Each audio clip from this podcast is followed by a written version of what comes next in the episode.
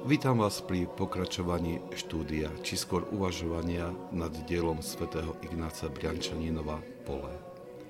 Tento manuál na osvojenie umenia duchovného života je podaný jednoduchou a priateľnou formou, pričom nestráca nič z radikálnosti učenia svätých Otcov.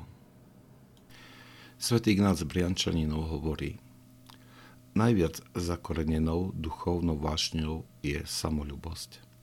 Táto vášeň sa viac než všetky ostatné maskuje pred ľudským srdcom, dávajúc mu potešenie, ktoré sa považuje za útechu svedomia alebo dokonca útechu od Boha. A to je práve táto vášeň, ktorá kvasí vo farizejovi. Robí všetko pre ľudskú chválu. Ľudia môžu vidieť jeho ochotu k pôstu, almužnám a k modlitbe. Nemôže však byť učeníkom pána Ježiša, ktorý nariadil svojim nasledovníkom odmietať oslavu od ľudí a ísť cestou pokory, núdze a utrpenia. Ježišov kríž je vážnou prekážkou pre farizeja. Farizej potrebuje Mesiáša, ktorý vyzerá viac ako Alexander Veľký alebo Napoleon s triumfálnou slavou dobyvateľa s trofejami a korisťou. Jednoduchá myšlienka nebeskej slávy slavy Božej, väčšnosti. Všetko toto je nemožné pre jeho dušu, ktorá sa plazí po zemi v špine a skaze. Svetý Ignác Briančaninov pokračuje vo svojej analýze správania farizeja, aby nám poukázal na pôsobenie vášni v duchovnom živote. V tomto odstavci sa zameral na samolubosť.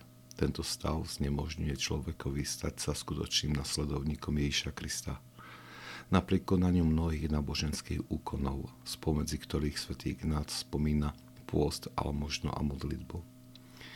Upriamuje našu pozornosť na naše srdce, ktoré môže byť oklamané vášňou samolúbosti.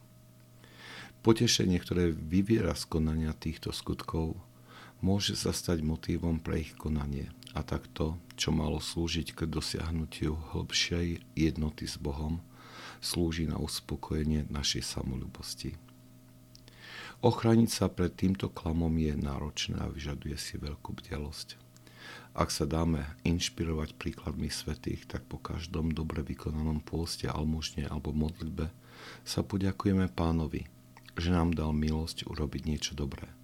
A pripomenieme si tých, ktorí v podobných skutkoch dosiahli dokonalosť. Takto namiesto pocitu potešenia o uspokojenia, ktorý dáva zrast samolúbosti, nadobudneme skôr ducha pokáňa, že sme ešte zďaleka nedosiahli dokonalosť, ktorú dosiahli svetí.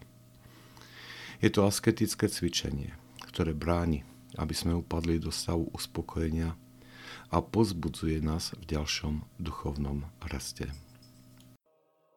Ak sa vám tento podcast páčil, prosím, odporúčajte ho tým, ktorým môže duchovne poslúžiť. Požehnanie pánovo nech je na vás s jeho milosťou a láskou, teraz i vždycky, i na veky vekov. Amen.